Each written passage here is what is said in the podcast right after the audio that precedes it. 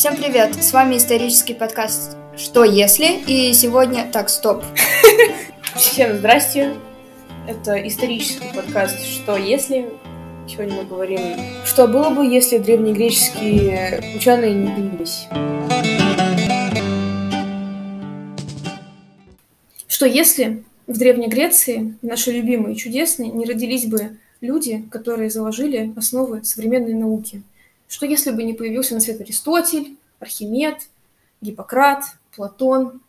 И я считаю, что все же были бы люди, которые просто другие люди родились. И родились даже если в другом месте, в другое время, это без разницы, наверняка бы они уже это открыли. Вспомним, что в Древней Греции было открыто, что это за такие имена, которые мы вначале упомянули, кто что помнит про великих ученых. Архимед. В общем, ну сказать. Проверь, эта корона сделана из чистого золота или там что-то примешано? Архимед э, не знал, что делать, э, поэтому пошел мыться, не зная, что делать, иди мыться. И он себе в полную ванну и заметил, что вода вылилась, э, сколько у него объем. Он вытеснил объем его тела. Эврика побежали на улицу.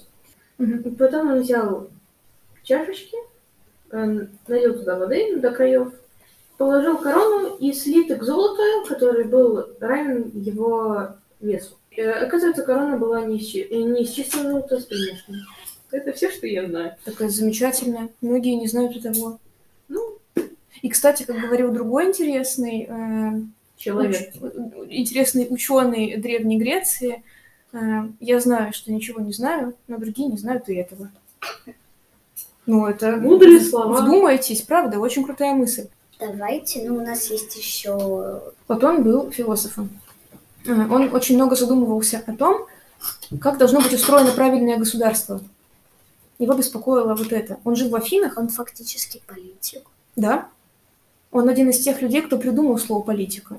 Если вспомним, политика – это слово греческое. Он первый попробовал понять, как должно работать идеальное государство. Ну, да. Как Платон был э, тем философом, э, тем ученым, который, которого интересовали не, как бы мы это сейчас сказали, естественные науки, науки о законах природы, а гуманитарные. И он очень хотел все совершенствовать до красоты, чтобы все было прям эстетично, все красиво. Эстетика. Да. А еще он был учителем одного тоже очень известного человека. Он был учителем... Он учителем Аристотеля? Да. Класс. Аристотеля, да? Я думала, я, я думала, что они... Ну ладно. Платон был немного старше, чем Аристотель. А, Аристотель вообще считается отцом науки. Он написал такое количество разных э, научных статей, описал много законов природы, и плюс еще был и философом в том числе. Да. Аристотель был по логике вещей, он же писал тоже о душе, и он был еще и психологом. И уже мультик есть. Это намного важнее. Чем что? Чем прогресс. Да. Но прогресс позволил снять мультик и назвать там персонажа Аристотелем. Вообще. У меня у племянника есть кот, его зовут Пифагор. Какая прелесть. Классно. Да. А он носит штаны? А что за... Это очень горовые страны. А что, знаешь, про что? Все стороны равны, да? Про, про что это? Про геометрию. Про геометрию. Ну, фактически, мне кажется, что 7 раз от, раз отрежь тоже оттуда, потому что лучше перестраховаться и все начислить прямо для того, чтобы все получилось нормально.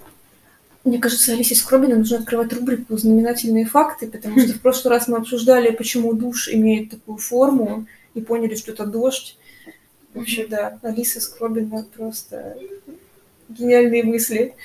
А, так что там с Пифагором-то? Почему? Что, что же штаны там равные? Ну, он фактически основатель геометрии, можно так сказать. Да. Мы можем попросить помочь зала. У нас там математик сзади нас сидит. Вадим! Вадим, хочешь подкаст? Пифагора рассказать. Ага. Пифагор заметил связь э, гипотенузы и катетов трех сторон прямоугольного треугольника. Угу. Он выяснил, что квадрат гипотенузы равен сумме квадратов катетов.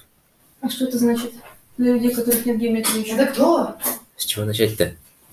Вот, что, что такое гипотенуза и катеты? Вот мы поняли, что есть прямоугольный треугольник. Это значит, что у него есть один угол, который прямой, 90 градусов, да? Ага, а потом? Гипотенуза – сторона, лежащая напротив прямого угла. Катеты – две стороны, образующие прямой угол. Пифагор заметил закономерность, что квадрат гипотенузы равен сумме квадратов двух катетов.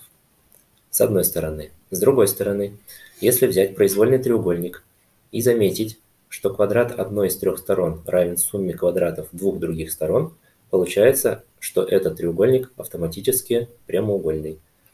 Эта теорема была сформулирована как теорема, обратная теореме Пифагора. Ну, мне кажется, это очень много решило в, в инженерном деле того времени, в архитектуре и так далее. Есть легенда, насколько она легенда, не знаю, угу. в учебнике по геометрии она прописана, а, что египтяне, в свою очередь, заметили закономерность а, со сторонами 3, 4 и 5 угу. и назвали этот треугольник египетским. Угу. Они заметили, что если растянуть нити на длины 3, 4 и 5, то а, при натяжении образуется прямой угол между сторонами 3 и 4. Собственно, это были и катеты прямоугольного треугольника. С тех пор прозвали треугольник египетским.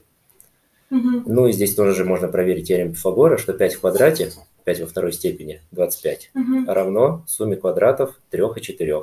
3 в квадрате 9 плюс 4 в квадрате 16, 25. Круто. Как бы сказали в Греции Эврика, наверное. А, по поводу того, что было бы, если бы древние греки, вот эти вот, те, которых мы вспоминали сейчас, не родились. Как думаете? Ну, по большей части все, кто, в принципе, придется заниматься чем-либо, то это точные науки чаще всего. Или, я даже не помню, были ли какие-то химики. Ну, не то чтобы.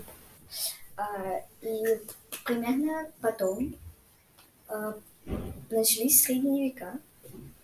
Хорошее начало. Непримерно потом. Смотрите, между э, жизнью древнегреческих ученых это в основном четвертый век до нашей эры. Подождите, когда средние века? Когда пала Римская империя? Ага. Просто засыпку. Седьмой. Пятый. Ну, нашей эры, да? А, да. То есть, смотрите, расцвет древних Афин четвертый век до нашей эры, падение э, античного мира пятый век нашей эры, э, 900 лет. Жил античный мир, который зародился благодаря ученым, которых мы знаем до сих пор. А потом тысячу лет э, условной разрухи, люди снова забыли, что такое водопровод, да. законы физики и так далее.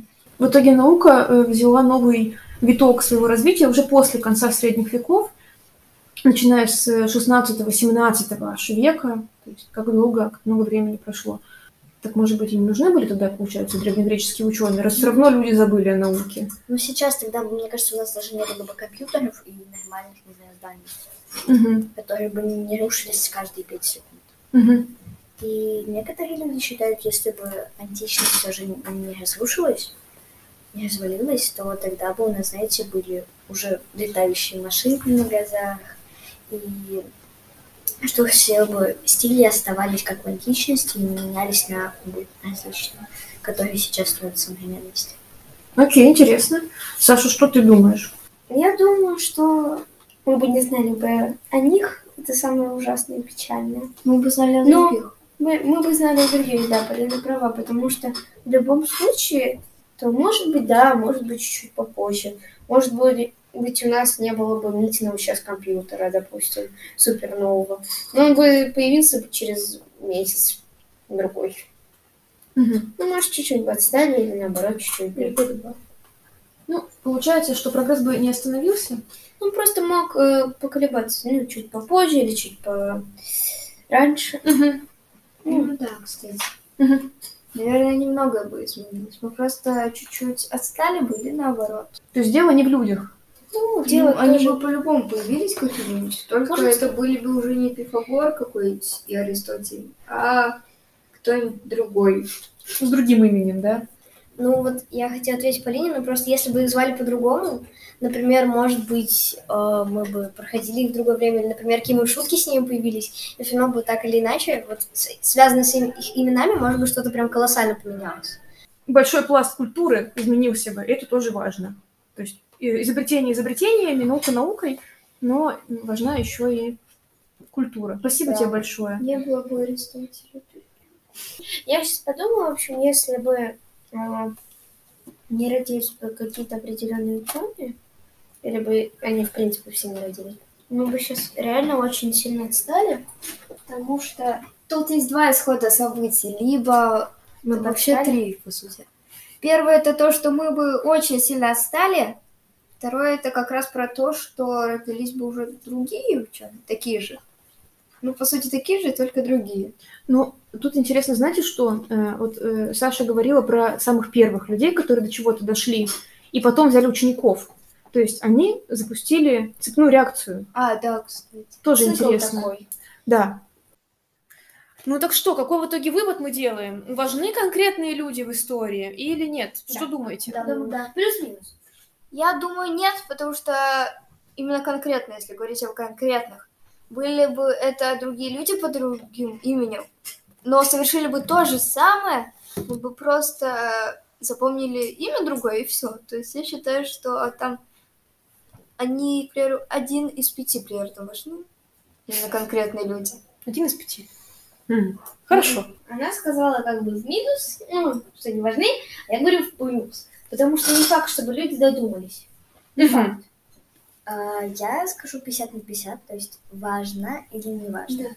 А, потому что все же есть люди, которые очень сильно влияли на что-либо, есть люди, которые, ну, изобрел я измещение воды, ну, не знаю, э, изобрел я, что ручка может щелкать, не знаю, вот, вот что-то такое. Но это же не сильно важно. Но, может быть, через 100, может, 200 лет это будет важно. Ручка щелкает. Как важно. Да, магия. Особенно всем, кто на уроке сидит, не может спокойно.